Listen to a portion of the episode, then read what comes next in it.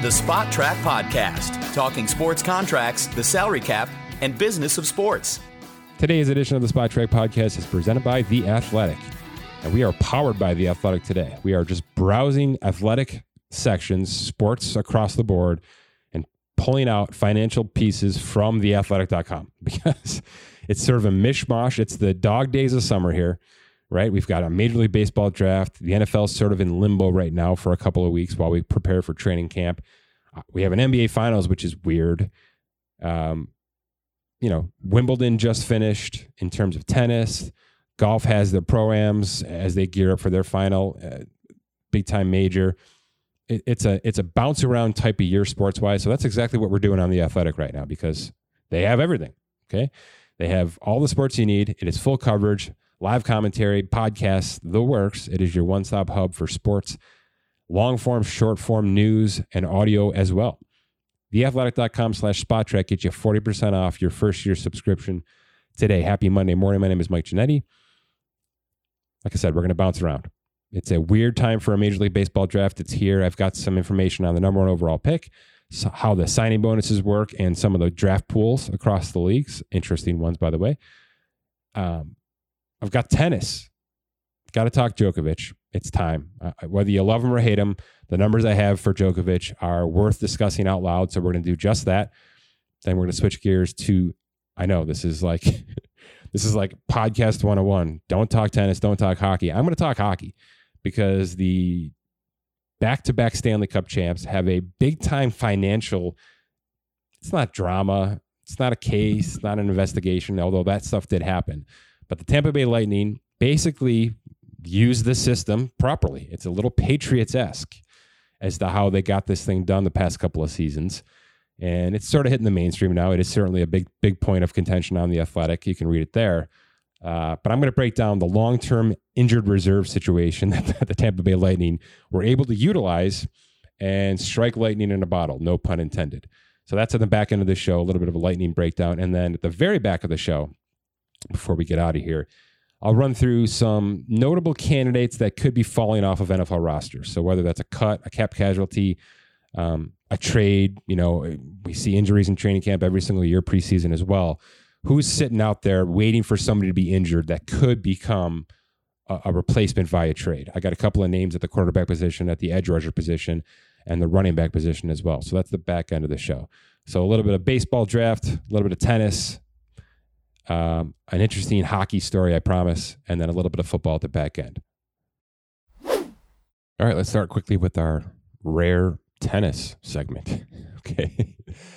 Uh, Wimbledon, always a big deal. Obviously, many of the stars not playing or out early, but the, uh, the preeminent favorite finished it off in Novak Djokovic, his 20th Grand Slam title, his fifth Wimbledon title.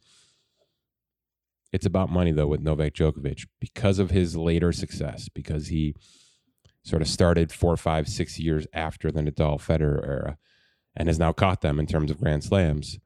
The money's been better because obviously with these Grand Slams and some of these more ancillary tournaments, he's been dominant. And these prize pools, these payouts have increased kind of exponentially. Now they've come down a little bit in the past couple of years, obviously with the pandemic.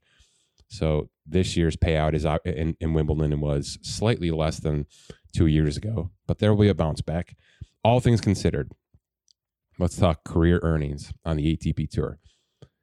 Novak jumps to just under $152 million. That is $22 million more than Federer. It's about 28 million more than Nadal. And those three, 152, 130, 125, are so far ahead of everybody else all time, all time. Andy Murray is fourth, to put this in context.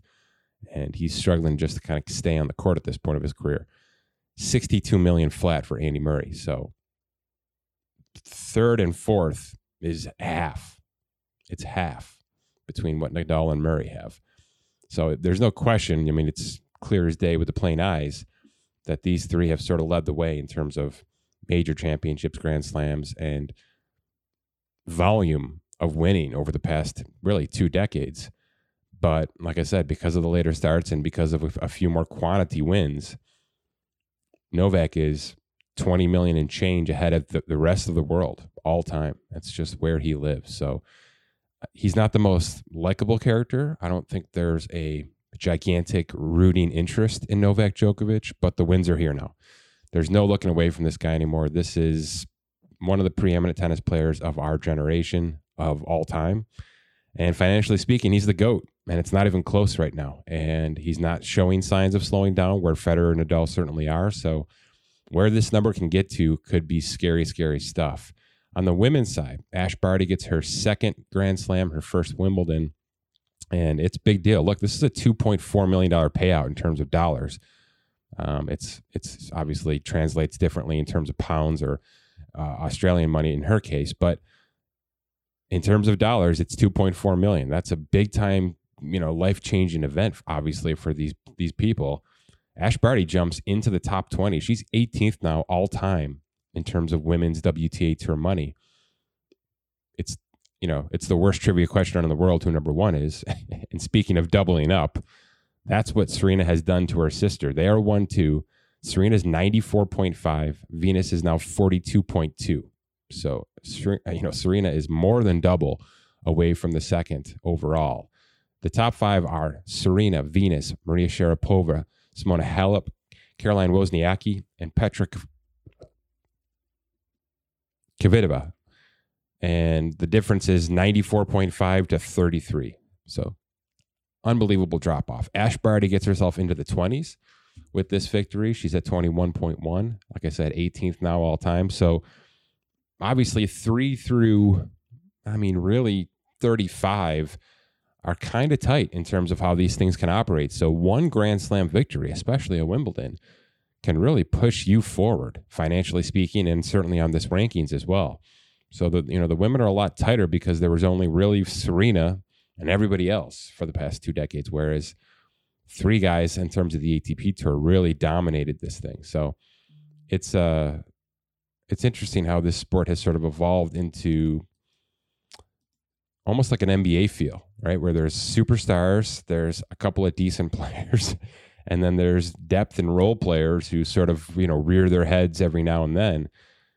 And from a US standpoint, it's yikes on the men's side. Really yikes. I mean, you know, Andy Roddick is somewhere on this list, and he's still, eh, eh, you know, it's going to be Sampras for a while. Sampras is $43 million which is $110 million less than Djokovic, by the way. But Sampras is going to be the top American tennis winner in terms of the men's side for quite some time. I mean, Roddick made half that, mm, which shows you how many Grand Slams he was winning. That's just that's just how things have gone, you know. John Isner is 25th on this list. Just that's volume. That's not major wins. That, those are your three U.S. men's tennis players right there in terms of earnings. Agassi's 31 overall it's uh it's been two decades really. You know, Roddick had a good run, a decent run. He was fun to watch from an animated standpoint, but it's been really two decades since an American has contended on a, on a regular basis in these Grand Slam tournaments. Now, if you're just a fan of tennis, I'm not sure that matters to you because you know the the Nadal Federer situation has been so damn good and so damn we've been so lucky to be inside of it. You know, it's it's somewhat of a Tiger situation in golf. You know, a, a Michael Jordan situation in basketball. If you were able to be through that, it's uh, it's just a different kind of thing, and they play with a certain sort of grace and a certain sort of uh, sportsmanship that is it's so marketable. It's you know it's incredible from a youth standpoint. You know, Novak's a little bit different different animal, and that's what I meant by I don't think he has the following. I'm positive he doesn't have the following worldwide. But to kind of wrap it up here, there's there's just no looking away anymore. 20 is an, a huge number in terms of Grand Slams, and he's now over the 150 mark in terms of on court earnings. So it's uh it's his to lose at this point in terms of where it goes from here because he's got plenty of tennis left in him. Okay, switching gears to the Major League Baseball draft. If you didn't know, it happened last night in terms of the first round and the competitive balances in between. Henry Davis, a catcher out of Louisville, goes number one overall, and it's sort of a uh, it's a little bit of a trend. I mean, we've had a couple of them in the last five years. We've had you know top five picks be catchers pretty much I don't know, not every year, but it's it's certainly a trend over the past decade or so. And I just want to have a quick conversation about that because I think it's really interesting where this game is going and how that position specifically could alter, could change, could possibly be diminished. You know, the uh, the part of me wants to go down the robo ump conversation and and and try to understand how that's going to devalue the catcher position. I'm not sure it's going to get there. Um, you know, there's still a lot of management that has to happen from behind the plate. Certainly, the pitch calling and all that. You know, for the most part, is it predetermined? Is it coming from the bench? You know, a lot of those things have changed over the years. I think the, I think the catching position has already been devalued to some degree. So it's interesting to see a player of this caliber here, and for the most part, he's here because of his bat. This is the all intents and purposes. This is the best hitter in terms of what the draft had to offer. Um, but the catching position's interesting. We had Adley Rutschman not too long ago. You know, he's going to make an appearance with Baltimore at some point, although it's not going well. And that's sort of the story with these catchers. And I, and I wonder why that is. I wonder why the translation from high draft pick to minors to majors isn't as smooth maybe as some of these other positions. Is, is it an athleticism thing? Is it that the game is drastically different on one level? You know, I mean, everybody's throwing 99 everywhere now, so I, it can't be a speed thing. But certainly, as more pitches evolve, does the does the catching position become harder, more complicated? Eh, you know, are they not ready to manage a game? I just wonder what that is, why that translation doesn't necessarily happen smoothly, quickly, and uh, you know why it's why we see seven shortstops taken in the top 20 every single year. It's just you can put those guys anywhere. They can be center fielders, they can be third baseman at times, certainly second baseman. Um, some of them actually convert to pitching because they've got cannon arms and just need some some help on accuracy. So uh, the catcher position is so specific, and I know a lot of these guys end up playing first base or DHing. But if you just think about the league as a whole right now, both how the game is being played and both that position specifically, if you think about the players, yes, you're having a kind of a renaissance year from Buster Posey, but you know, Yadi Molina is kind of holding on. He's in the, he's in the later stages. Sal Perez is having a nice year. He's an all star, but it's a really weak position. I mean, ask the Yankees, you know, ask the Mets for two decades. They finally got at least a uh, an adequate option in James McCann, but they had to heavily overpay for that. So, you know, maybe that's the reasoning for why we're seeing so many of these guys going top five, top 10 ish is if we can get one under control that's at least adequate and they and can hit the ball, especially at a young age I don't have to go overpay in free agency for one of the maybe the one or two guys who are possibly available and can maybe handle this thing. Otherwise, we're patching this thing together like a bullpen or like a running back committee. And that's probably not ideal for both a GM, but also for uh, you know a manager, uh, somebody sitting on the bench trying to manage this thing day in and day out. And oh, by the way, these guys have to have good, great, not good relationships with the pitchers. So if there's an issue, I've seen it with the Mets a bunch of times watching them closely. Syndergaard had himself his own exclusive catcher. I know DeGrom prefers one over the other. That's sort of something I think the sim- similar with Kershaw and Scherzer as well.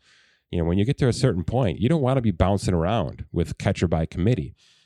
So, you know, is it the is it the situation where if you've got a McCaffrey, if you've got a Saquon Barkley, you can think a little bit less about adding a third and a fourth running back and you can focus your, your efforts elsewhere.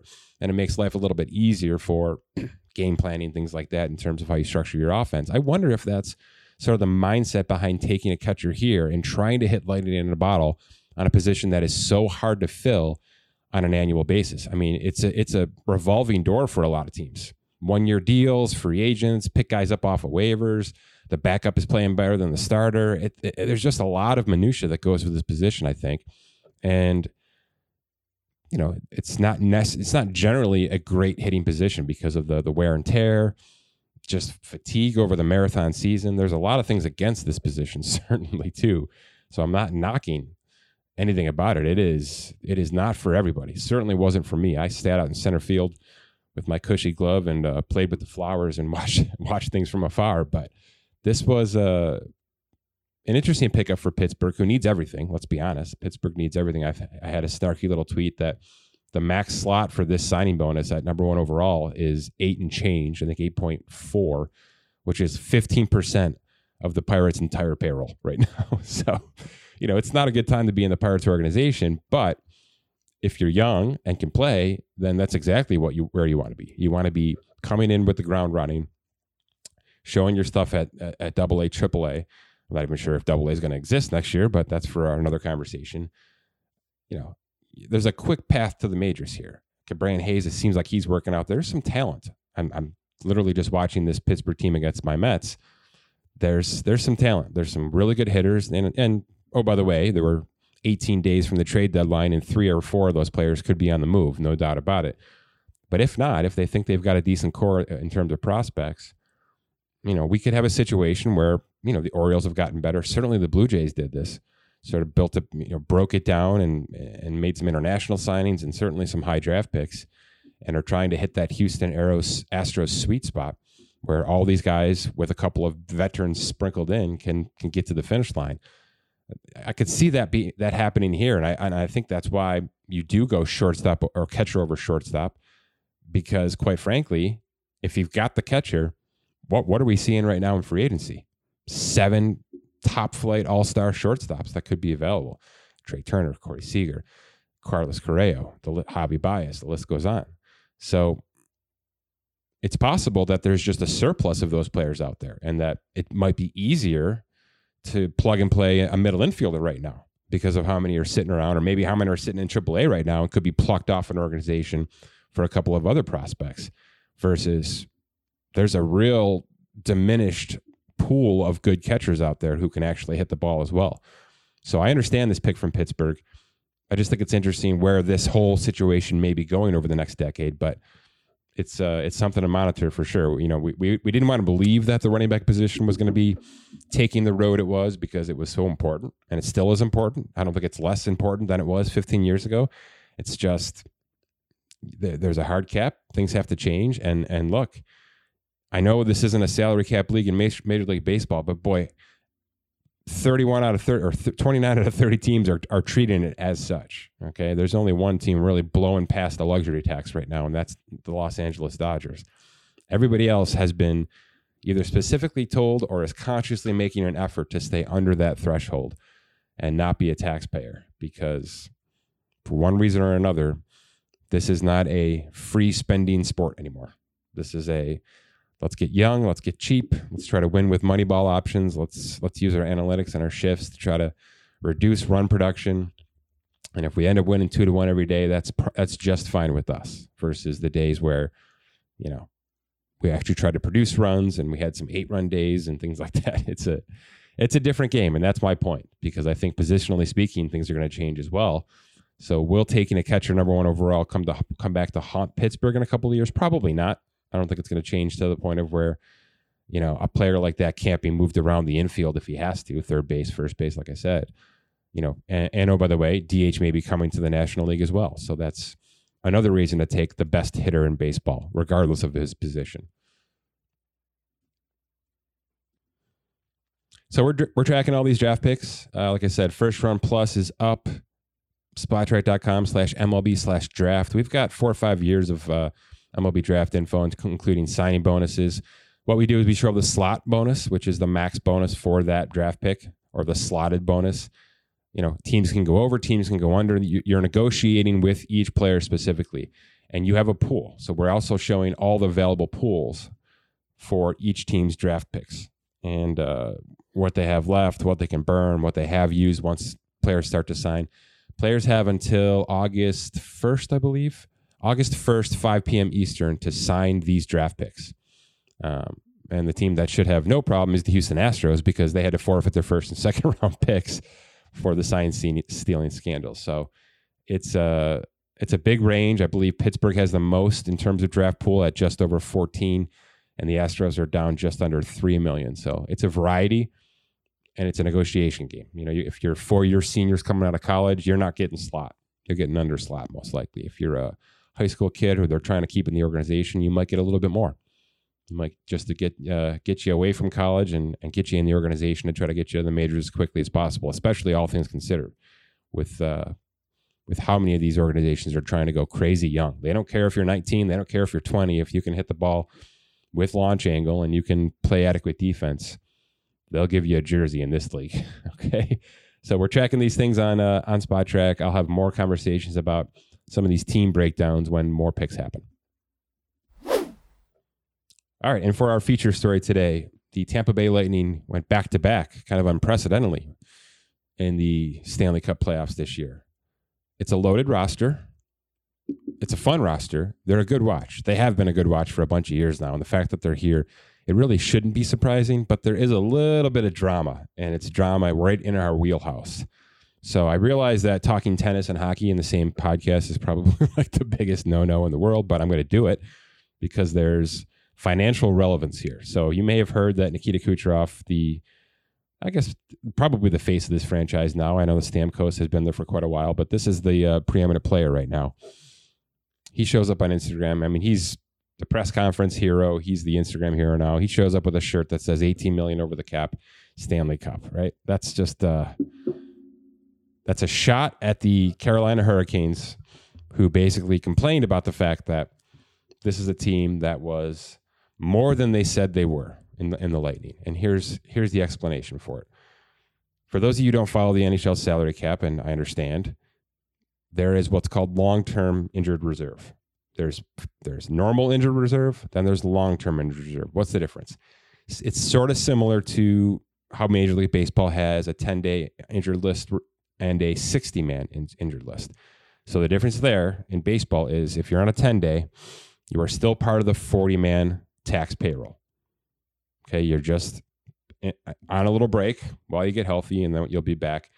All of your financials still account towards the tax payroll, the luxury tax payroll. If you are de- if you are moved to the 60 day injured list, obviously you're still getting paid, but your tax your tax salary, your average salary, now comes off of the books for that team's luxury tax that's the difference. You are off the 40 man roster when you're transferred to the 60 day IL.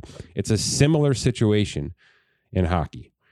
Whereas plain old injured reserve, your cap hits, they're going to account towards the, the hard cap, 81.5 this year, and teams have to deal with it and you know make counter moves elsewhere to make it all fit. If you are designated long term injured reserve, obviously that means you are going to miss a significant amount of time. But if you have the financial capability to do so, meaning you have cap space, you can use what's called long term injured reserve relief, which allows you to go over. It allows you to take, go past that 81.5 with a long term injured reserve designation, get some relief. You're still paying cash. All right. There's no, there's no cap relief. There's no cap in the cash relief. You are simply just allowed to go over that mark a certain degree. And there's a lot of bullet points as to how it's possible and when it happens and all that good stuff. But, you know, quick example would be if a team has $100,000 of cap space right now and a $4 million player gets injured significantly, tears an ACL, t- you know, ruptures an Achilles, something like that. You designate that player as LTIR and you now get 3.9 million of long term injured reserve relief, which allows you to place that player on the LTIR and go up to that, you know, 4 million minus the current cap space, which is 100 grand, is the 3.9 million, which means you can now use that 3.9 million as if it was available to you, right? So player goes on LTIR, you now get his cap space minus the cap space you had to use elsewhere. So the T- Tampa Bay Lightning, in, in a nutshell, did this in multiple instances. And the Maple Leafs did this to start the year, by the way. The Maple Leafs couldn't even afford their roster when, when this season started. They had signed players, their own, mostly their own internally, but a couple of free agents as well, that they just couldn't afford under the 81.5. So we knew there were long term injuries coming. They were going to abuse this policy. It's there, it's not illegal. It is simply just it's accounting, right? It's it's good GM work if you have the roster to get it done, which the Maple Leafs did, the Lightning certainly did. So injuries happen. Sometimes injuries happen over the preseason, and in those cases, you can budget these kind of things. Hey, we know that player is going to be on the shelf for two, three months. You know, no reason to do anything about it, but we can utilize that LTIR if we play our hands right. So it means let's get ourselves as close to the 81.5 as possible so that we can maximize how much LTIR we get. $4 million player, no cap space available. You get to use all 4 million to go and acquire a player, sign a player, whatever you have to do. So you can understand how this works over an 82 game season, you know, with all the ups and downs and the hills and the valleys. So long story short here with the Lightning, Kucherov is LTIR'd months ago, um, basically missing most of the regular season. He's the ace in the hole. His injury would just happen so that he was healing up during this postseason run.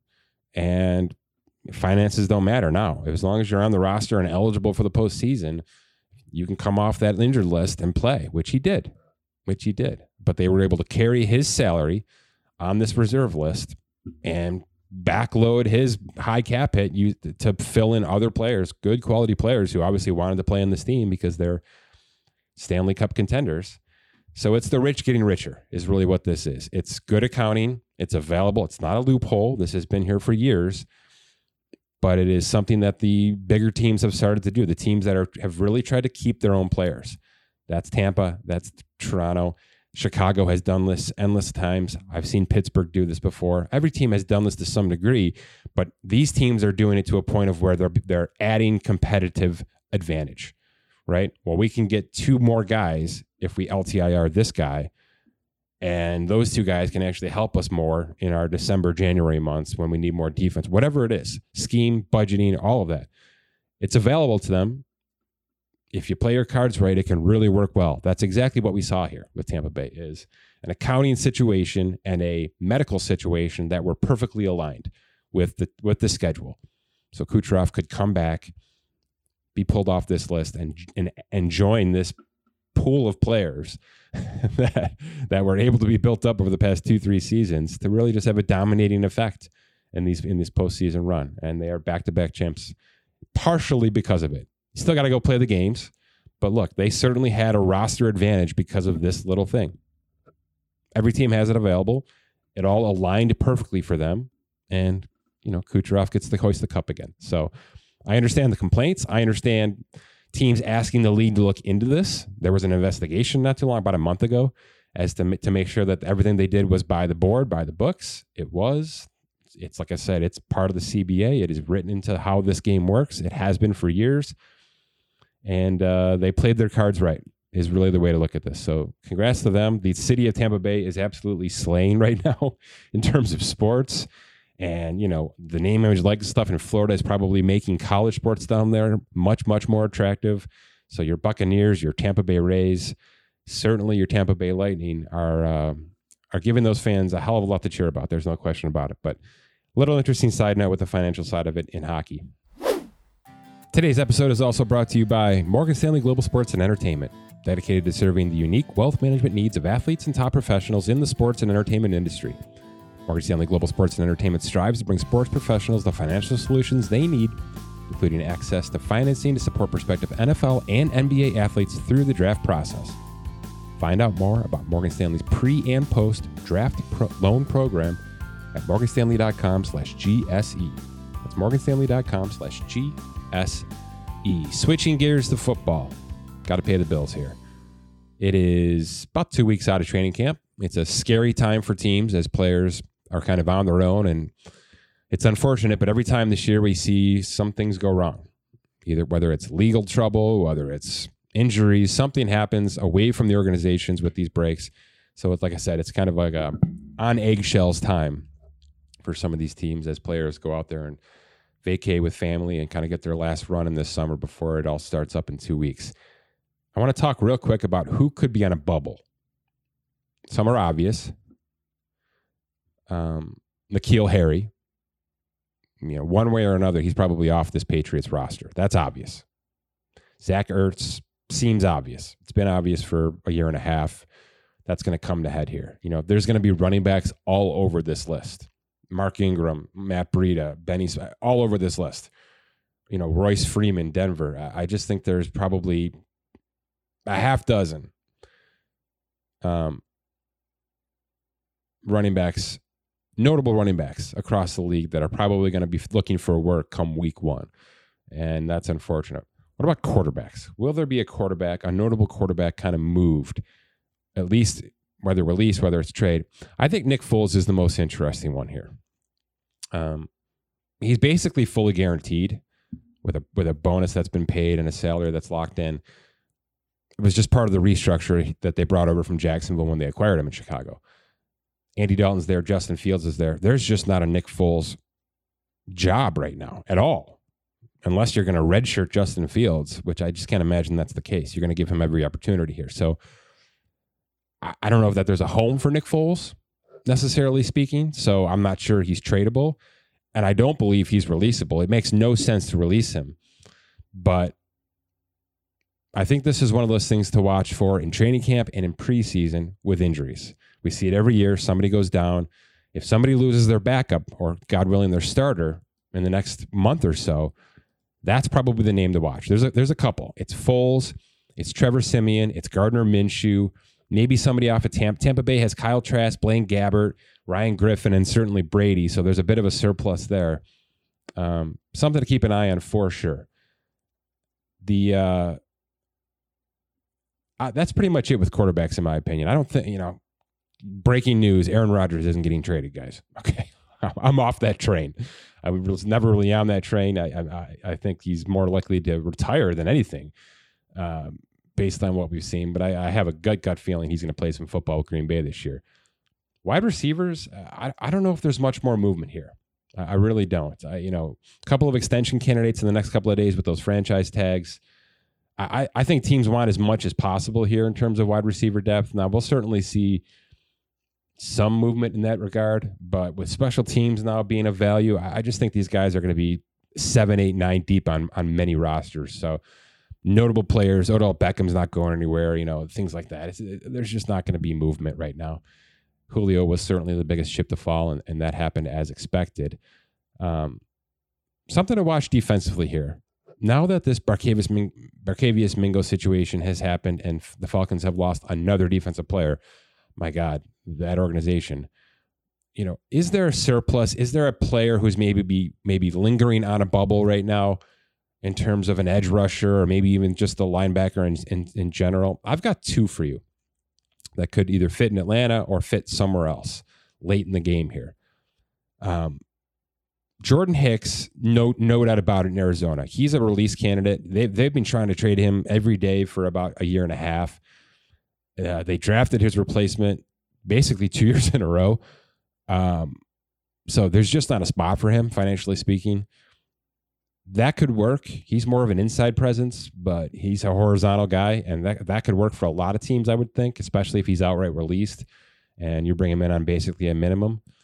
That's certainly a name out there. And here's here, here's sort of a hot take that I love this player and, and I'm local to this player, so it's you know, it's not a situation I think I want to see happen. I think this is a team that should be as deep as possible, especially at the edge position. But I wonder if Jerry Hughes is on a bubble here heading towards training camp. I wonder if some of these kids can't outplay him right now at his age, at his stages, and, at his financials, by the way, which is really the biggest deal.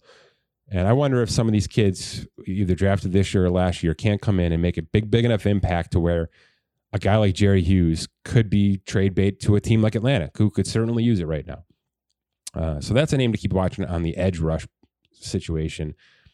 There's a lot of one year minimum offensive linemen, I think, that are probably going to fall by the wayside here. And teams always love to pick those up week three, week four when things go wrong.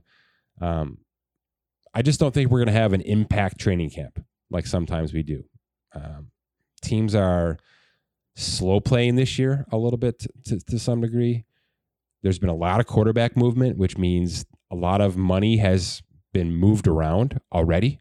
That's a big part of this. So if you're, you know, certainly the Patriots and their offseason, like none other, it's it hasn't been normal is my point.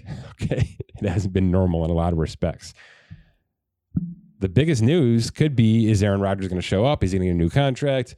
Unfortunately, that may carry the day and uh, certainly seeing Trevor Lawrence in camp, Justin Fields, and what he can do Will the Chargers and Justin Herbert take a step forward? That's a loaded offense. We may see some some casualties there in terms of the running back position, possibly even the, the wide receiver position. And like I said, that's a landing spot for Zach Ertz, tight end wise. So the Chargers are always fun to watch. Unfortunately, it, it's usually because there's players getting injured left and right, and their hopes and dreams are dashed by September. If that's not the case, that's an offense that could really be ticking. Same with Denver, if they can figure out the quarterback position this year. There's a couple of running backs you know, they're they're four running backs deep on that roster right now, and really they're five wide receivers deep. So if you're looking for surplus overflow offensive weapon talent, Denver's certainly got it to give if they're willing to part ways with maybe one or two of those pieces. But other than that, you know, the Houston Texans are going to be fascinating, not just because of Deshaun Watson, but because they signed 43 free agents to one year deals. So to be able to bring it down to a 53 man roster, there's going to be carnage. okay. I mean, that's just how it worked. The math is simple on that one. So a lot of, you know, guys you've heard of are going to be tossed to the streets in Houston simply because it's basically a, uh, a popularity contest there now. It's who's going to stick out in training camp, and that's it. You're done. Other than that, you know, cap space is pretty much intact. Like I said, we've talked last week about some extensions that could happen. There's more to come once these rosters are more finalized and we're cutting down from 90 to 53.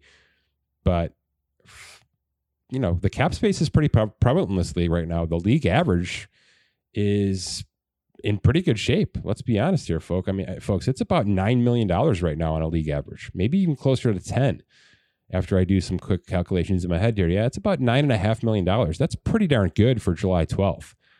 You know, the Jets lead the way right now at 35 and change, but uh, a lot could go right here. And by the way, that Jets number does not include Zach Wilson yet, so you're talking just under 30 with with the Jets once that's figured out. But it's uh it's been a pretty healthy offseason. Like I said, a lot of quarterback movement kind of slowed developments elsewhere. We did have some nice trades. There's a couple more of those that come. There's no question about it. But uh, football is just fine.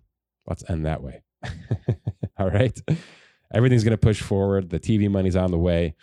The quarterback contracts are not slowing down. That's probably the next chip to fall in terms of the NFL. It's July 12th right now. I would expect this week we're going to see a contract extension for Josh Allen, if I had to guess.